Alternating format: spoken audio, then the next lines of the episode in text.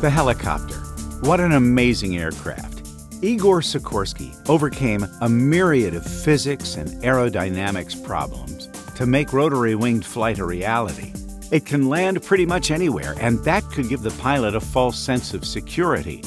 Even with two pilots aboard, assuming that the other guy has certain details of the flight covered can lead to big problems, and it did for the pilots of a Robinson R forty-four, fuel, and C R M. On this episode of I LAFT, I learned about flying from that.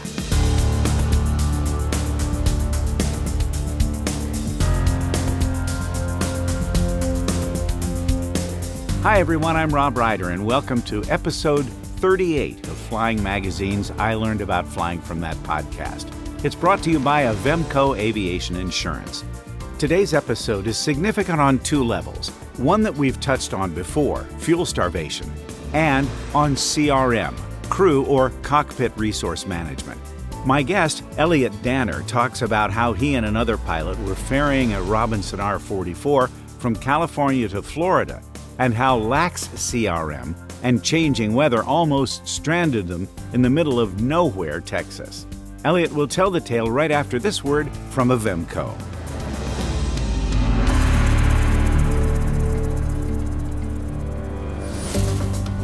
Avemco is the only aircraft insurance company that lets you call them directly. In fact, they want you to call them.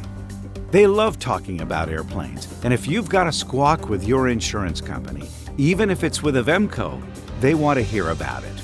It's that direct, one-on-one personal contact that sets Avemco apart.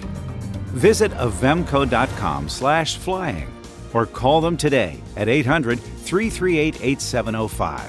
Say that you're an I Learned About Flying from That listener, and you'll save five percent on your annual premium. Now, I learned about flying from that. Elliot Danner is my guest today on I Laughed, and we've had a couple of uh, discussions with other folks about helicopters, but Elliot, you've got an R forty-four and you got a great story for us. Welcome to I Laughed. Thanks very much, Rob. I'm really looking forward to talking with you. This is a great day to do this. On a previous episode, John Zimmerman from Sporties talked about an issue he had with a helicopter, and he's a fl- he's a fixed-wing guy and a fling-wing guy, as are you. But where did it all start for you with your uh, with your love of aviation? Well, you know, it uh, for for a lot of us, I think a lot of people grow up really always wanting to fly, and then some of us just kind of fall into it. So about fourteen years ago, uh, almost fifteen years ago now, I kind of got it into my head that it would be fun to do something a little bit different. Uh, and I, I had some money at the time, and I had, uh, I just sort of, life circumstances were right. So I bought myself a, a nineteen seventy-four Grumman Traveler uh, and endeavored to learn to fly in it, uh, and was probably the bane of existence of my C F Is uh, for uh, for a good solid, uh, good solid ten, eleven months. Why do you say that? You know, I say that because I think um, in a lot of ways, aviation was, it didn't come naturally to me. And I've been, I've been fortunate that a lot of the things that I do come really naturally to me. Uh, and I think, you know, I was in my twenties at the time. I don't think that my, my judgment was quite as good uh, as it is now, certainly. And I think I just, I never, it took me a long time to really respect airplanes, the complexity of flying, kind of the beauty of flying. I went into it with this kind of attitude, well, this will be a quick way to get from point A to point B. And, and in reality, you know, it's it's cliche to say, but the journey from point A to point B actually is the adventure most of the time in, in general aviation flying. And so you got your license and hung on to the Traveler. Do you still have that airplane? No, I don't. I, I got my license and then uh, immediately bought a Beechcraft Baron, uh, which I flew for a number of years uh, and really, really, really enjoyed. Um, and then uh, got rid of the Baron and uh, went into a Cirrus, uh, which was an aircraft that I candidly had mixed feelings about, but flew that for a number of years. Uh, and now I'm I'm back in a Baron. Ooh, that's an interesting comment. I've got over ten hours in an S R twenty-two, and I, I like it. I don't have any Baron time, but explain to me your comment about the mixed feelings. Something that I like about, something that I really enjoy about the Baron is that it, it requires a, a pretty high degree of sort of fine, it, it requires a high degree of fine motor skills to fly, and it really rewards a pilot for flying it well. And I found that the Cirrus was very tolerant of anything that you did to it, but I never really felt like I was a particularly great pilot nor a particularly terrible pilot with it. The Beechcraft Baron will remain your first love. Absolutely. I, I, I absolutely love Barons. But you decided to extend or expand your aviation career and knowledge and skill and go to a Robinson. Oh, my. I did. You know, in um, in about June of last year, uh, I was thinking, you know, it'd be fun to learn to fly something a little bit different. And and I, I had a little bit of time with, I have some friends with helicopters, had a little bit of time in helicopters, and there's a really good helicopter school uh, right near me here in uh, in the Palm Beach area. Uh, and so I walked in one day and, and signed up for lessons. Uh, and I don't think I was at all what they were expecting. You know, that's more of a career school. And here I am, you know, not going to take up a career in aviation, uh, at least at least not in the foreseeable future. Uh, and uh, I kind of walked in and said, oh, I just thought it'd be fun to learn to fly helicopters. I kind of got a funny look, but, you know, presumably my money's as green as anybody else's. And they took your money and you learned in a Robinson? I did. I learned in a forty-four. Um, which is a really great helicopter. You know, I, I know a lot of people have questions about the Robinsons, but the forty-four is just a really fantastic helicopter. And I had so much fun learning to fly. I mean, I think I probably laughed through the entire thing.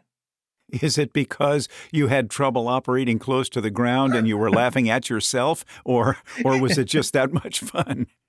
You know, it's a ton of fun, but it's also, you know, I have, you know, fourteen hundred thereabouts hours, so, you know, more or less one hundred hours a year. I feel pretty confident and comfortable flying. And the helicopter was just impossible for me. You know, probably my first five, six hours, I was spinning around like a top and looking like a complete idiot. And, and I just couldn't stop laughing. You know, at one point I asked one of the C F Is, I said, you know, how am I doing? And and he said, well, you're not the best helicopter student I have, but you are having the most fun. and uh, and that was absolutely true. And and it it really, I mean, I enjoyed every single minute of, of learning to fly helicopters, and I've enjoyed every single minute of flying helicopters. Do you consider yourself more a master of it now than you were? Obviously, you've improved your skills, but do you, are you one with that helicopter? You know, I'm to the point, Rob, where I feel comfortable and uh, relaxed flying the helicopter. But and and I've got, you know, at this point, about one hundred and well, probably about one hundred twenty, one hundred thirty hours flying them. Um, but it's definitely something that that mastery is is uh, is far off from me. It's going to take a long time. Well, let's talk about the situation that you had with this R forty-four. Yeah, was this the trip you went with this particular R forty-four, the one you had your I L A F T moment in when you went to get that helicopter when you bought it? So so the one that I learned in wasn't. And actually, I was having so much fun learning, and I started looking at the economics of it, and I thought, well, I just have to have one of these things. Uh, so I started, as I was getting my, my license in the helicopter, I started looking for one to buy. Uh, and I ultimately identified one uh, in the Long Beach area in California. Um And, you know, that I didn't really think much of. I, I bought airplanes on the other coast, and I've flown coast to coast several times. And I didn't really think much of, oh, well, there's going to be this long cross country, because yeah, I'm still sort of a little bit in airplane guy mode. And, and you know, it's not airplanes cross country. It's not five hundred feet, you know, in the weather, you know, with the wind and all that kind of stuff. So I uh, I, I probably underestimated the the trip that I was going to take. Well, let's talk about it, because you didn't do it alone. And I didn't.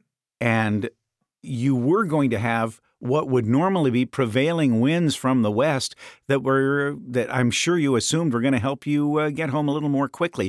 But take us to that day. And when was yeah. it that you were out in Long Beach and you and your buddy climbed into this R forty-four and started back to Florida with it? Yeah, so I so I decided that uh, it would make sense to take someone with a lot more helicopter experience uh, than I have. So I, I've got a friend who's got a lot of experience in helicopters, and and so he and I agreed we were going to go we were going to go pick up this helicopter. So we got to Long Beach. Uh, you know, we walked around the helicopter. It looked as described. Actually, looked better than as described. Better than the pictures. Mechanicals were uh, as as I was informed during the pre-buy. And uh, so the first thing that we did, uh, very confidently, was uh, start up the helicopter and uh, take off into the Los Angeles basin, um, assuming that we were going to follow Interstate ten. And uh, I dramatically underestimated, uh, dramatically overestimated my ability to identify Interstate ten from the air. Uh, so we got some help from some controllers to find oh Interstate goodness. ten. Uh, and we and we took off following Interstate ten uh, for the first day. Uh, and we got to uh, Arizona on the first day. Uh, and then uh, the I L A F T moment happened on the second day. Tell us about it. So this was our second flight of the day. Uh, so our first flight had been sort of through Arizona. And you know, I was mentioning earlier, there's kind of that moment with a new airplane or a new helicopter or new anything that you fly that you kind of become comfortable with it. And I actually had that moment on the flight before our I L A F T moment. I, it was kind of the time when I realized I can put music on in this. I feel pretty comfortable. We were having a good time. We were talking back and forth. Pictures were great. We got a, a nice tour right over the boneyard at Davis Monthan um, and landed at Deming. Uh, where we got some fuel, uh, and we uh, the F B O uh, introduced us to their pet rattlesnakes, which was something new and different. No, wait, wait, wait, wait. Uh, pet rattlesnakes at an F B O? That's a new one. Pet rattlesnakes. So, so Delta Mike November, Deming, New Mexico. Uh, they they have got two pet rattlesnakes, uh, which the proprietor uh, informed us very confidently that he had rescued.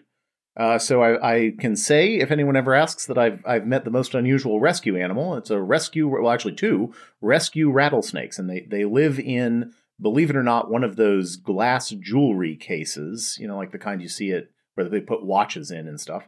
They live in these right at the counter at the uh, at the Deming Municipal Airport.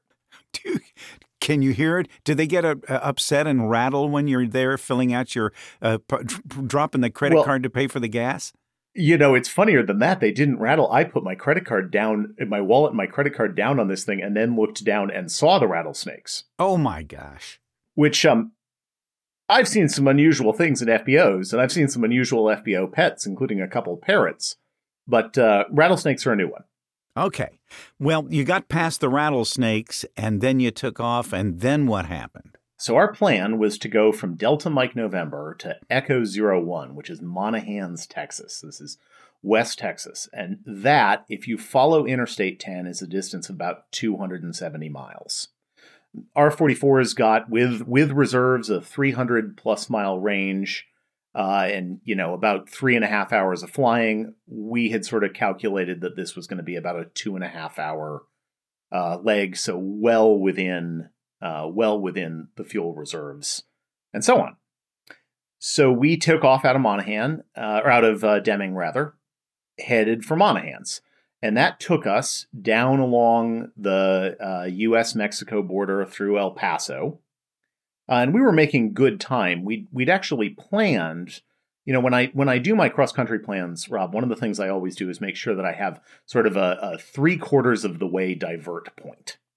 Uh, and so I had actually planned a divert point at a, an airport called Cuthbertson, or Culbertson, uh, which is Victor Hotel November.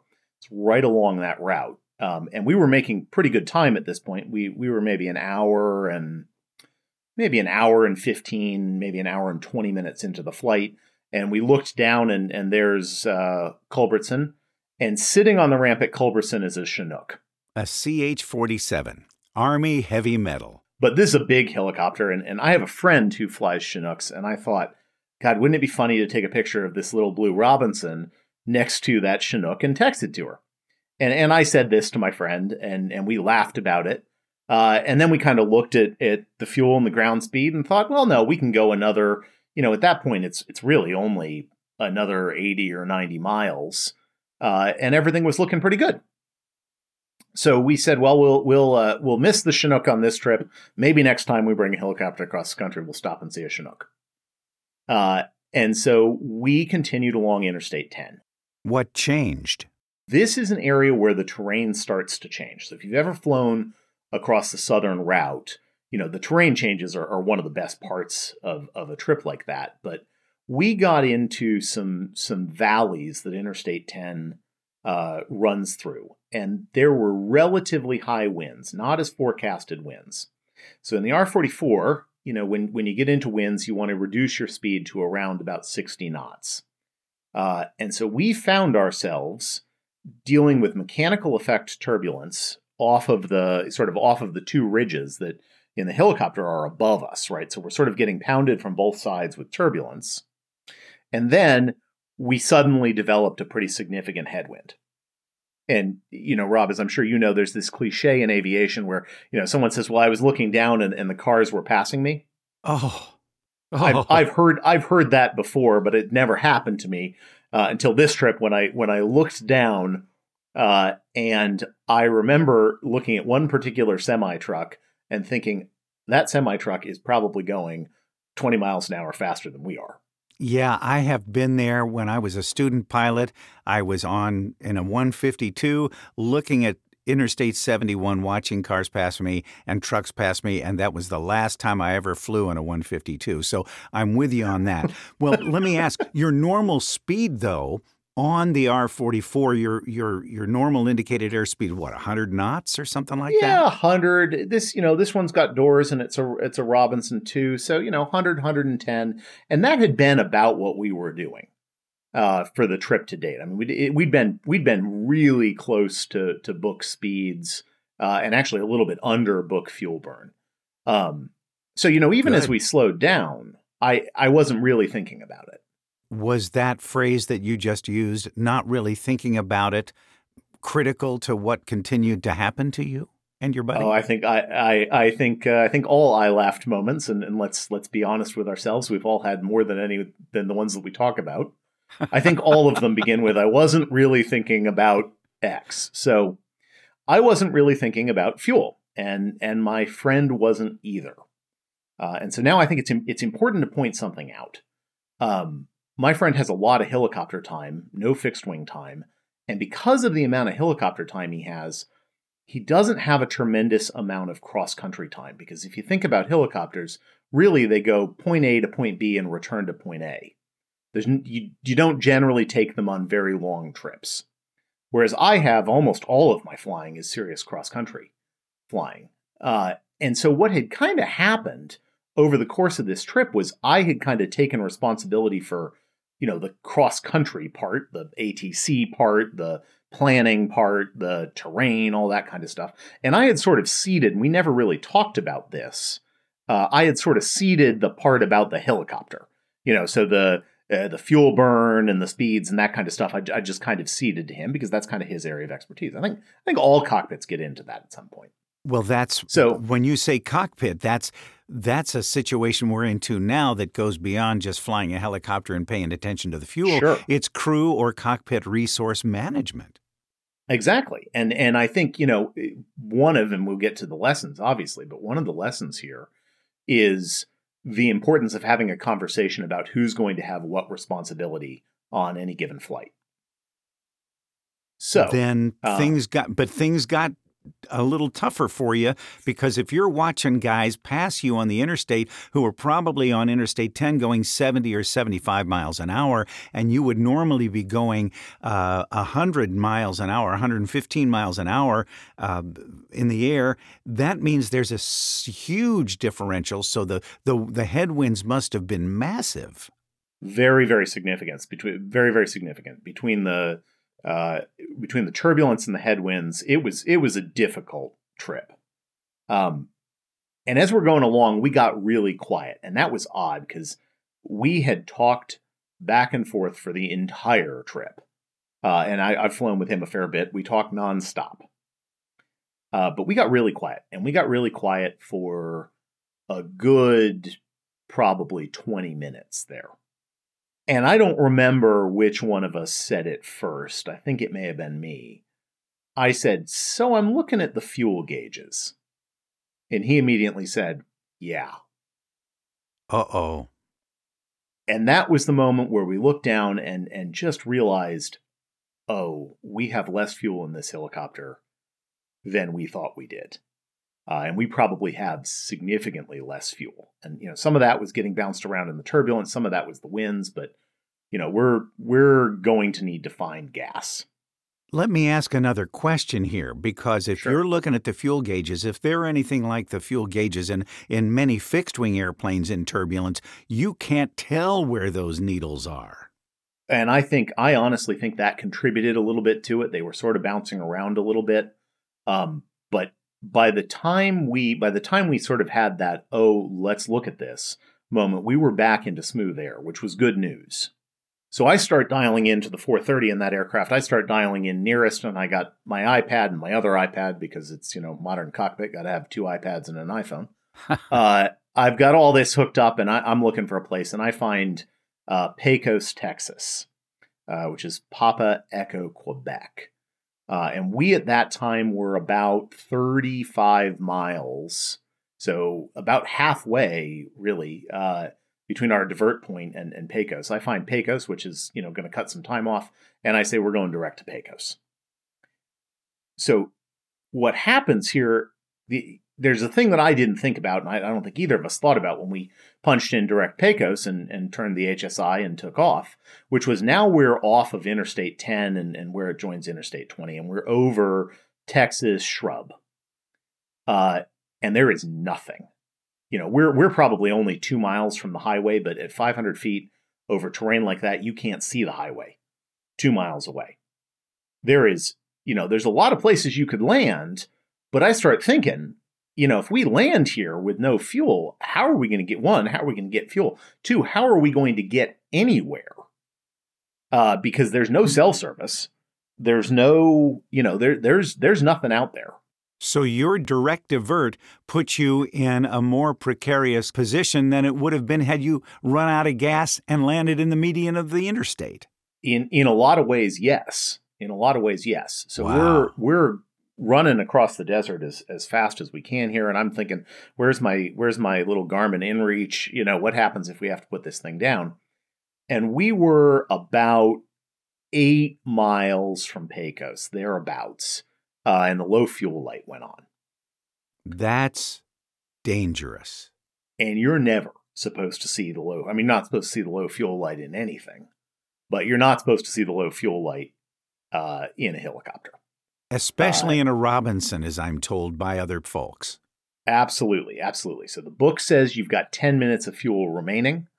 Um We so we had maybe three minutes of flying from there till we were at Pecos.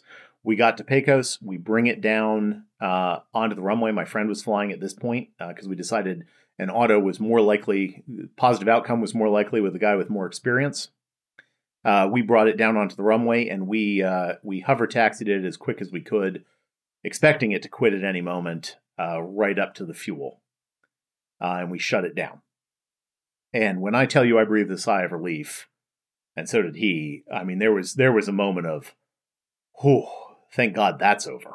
You dodged the bullet, obviously. Did how long did it take you to get out of the airplane? Because I've talked to others, and one of our previous, uh, Peter Rito on a previous episode talked about how, and when he landed his airplane after a significant event, he sat there and just sort of shivered and shuddered for about thirty minutes before he even got out of the airplane.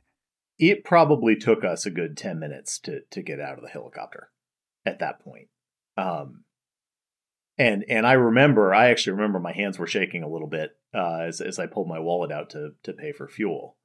Um, so the the R forty-four Raven two with the with the fuel bladders, uh, which is the way mine's configured, it has about forty-six gallons usable in it. And I found the receipt uh, actually yesterday when I was preparing for this. I put thirty-nine point six gallons of fuel uh, into that helicopter. Gracious. That probably means the low fuel light came on a hair early. We probably did have a little more time, but nowhere near the safety margin that uh, that I would hold myself accountable to as a pilot. Let's take a break right now, Elliot. Come back. We'll talk about the lessons because this is loaded with good lessons for all of us. We'll be right back. Avemco insured their first plane in nineteen sixty-one. Ironically, that same Cessna one seventy-two became Avemco's first claim. That's what started them on a mission to improve pilot safety. They even reward safe pilots with reduced premiums. You'll save five percent just for caring enough about safety to be an I Learned About Flying from That listener. Visit avemco.com slash flying or call eight hundred, three three eight, eight seven zero five and ask an Avemco Aviation Insurance Specialist how you can save with the Avemco Safety Rewards Program. Now, back to I L A F T. Elliot Danner, we are back. We've got some lessons to learn from you based on what you and your buddy encountered and faced and dealt with on that cross country, which obviously ended well, but that going into Pecos had your had you on the edge of your seats. Tell us what you learned about flying from that. It did. You know, there's there's two things that I learned, um, and and I'm embarrassed to say one of them I already knew. So the the first thing that I learned, and and why I think, you know, why I've really given a lot of thought to this, uh, is I learned that we had sort of, as I mentioned earlier, delegated responsibilities to each other. And we had done it without ever talking about it, right? So I learned that anytime I'm going to fly with somebody, I want to be very clear on what they're responsible for. And sometimes those responsibilities go beyond your pilot in command, I'm doing the radios, right? Sometimes the responsibilities go into, I'm the more experienced multi-engine pilot, therefore I am responsible for engine management on this flight. You might be responsible for flying or, or something like that. And I think, you know, in this case, as I said, we'd, we kind of silently delegated to each other the thing that we had more experience with. And doing that caused us not to be cross-checking each other. So that was that was sort of the first part of that lesson. And the second part of that lesson was that an effective cockpit, professional cockpit, general aviation cockpit, whatever it is, is a cockpit where you're talking about things all the time. And that moment where we got quiet, and we both were obviously thinking the same thing, that moment where we got quiet is a really good example of what can happen when you stop talking about things. So a thing that I took away from that was that I need to be clear with anyone that I'm flying with what they're doing and what I'm doing, and then we need to be cross-checking each other actively during the flight. You know, no one's a passive participant in the general aviation cockpit. And that was lesson number one. Go for lesson number two. Lesson number two is a lesson I had already learned, and that's never, ever, ever get near being low on fuel. And I'll tell you why I learned that lesson. Uh, when I was doing my private pilot, uh, I had convinced, I mentioned I was a little bit of a little bit of a terror at the flight school. I had convinced my instructor to let me fly from uh, Leesburg Executive in Virginia, Juliet Yankee Oscar, to an airport uh, just east of Lexington, Kentucky, uh, Indy Oscar Bravo, which is about a three hundred nautical mile solo student cross country, which is a, a, over West Virginia. It's, it's a little bit aggressive. Um, and on that wow. flight, on that flight, I had, I had, uh, I'd taken off. I'd done all of the planning. You know, the Traveler holds thirty-seven gallons worth of gas, a number I will not soon forget, and it burns about eight gallons an hour. So the book says it's a six hundred mile airplane with, with four or five hours of fuel. This was a three-hour trip, um, but something happened on this flight that I uh, that I never would have been able to uh, never would have been able to predict. What was that? Which was the mixture cable broke. So I very confidently thought that I was leaning the airplane, moving the mixture cable in and out. But what had actually happened was behind the panel, the mixture cable had broken. The little spring had triggered it to go full rich. And rather than burning the eight gallons an hour it's supposed to burn, it was burning a lot more. You were then totally misled. Did you, when you were leaning it, did you go for peak E G T as part of your leaning process, or did you just trust the number of turns on the on the mixture control that you were going to get the proper leaning? Did you make a mistake in that? I made a mistake in that, and that that uh, aircraft was not well enough instrumented to really tell. So I just trusted the number of turns that I thought I was supposed to make. It's one of the reasons no air, no aircraft I have now doesn't have a totalizer. Um, but I uh, I got on the ground at Indy Oscar Bravo. I pulled the mixture out and the thing came off in my hand. Uh, I've got it actually on, on the desk behind me here because I think it's uh, it's a good reminder.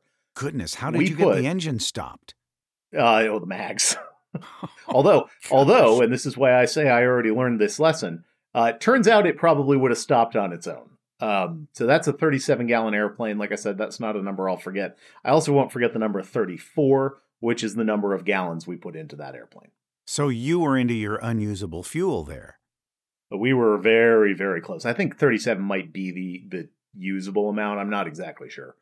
Uh, I don't remember. I don't remember the details that well, but it was very close. And I swore when that happened, I this was actually a major moment in in in my development as a pilot.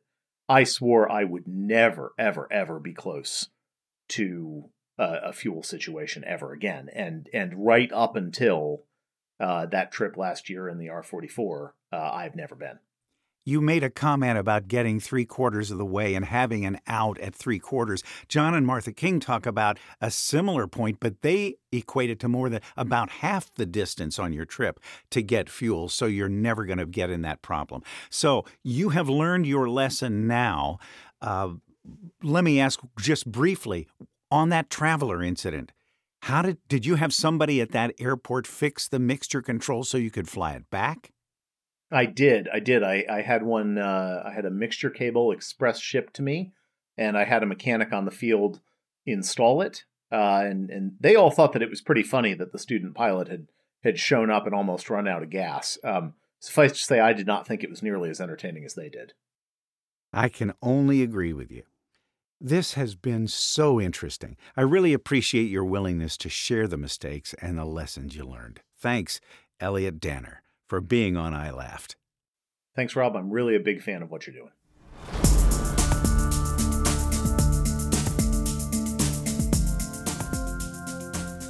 As I initially read Elliot Danner's email submission to me, I thought that fuel starvation was going to be the main issue of the episode, but C R M became the focus of the story.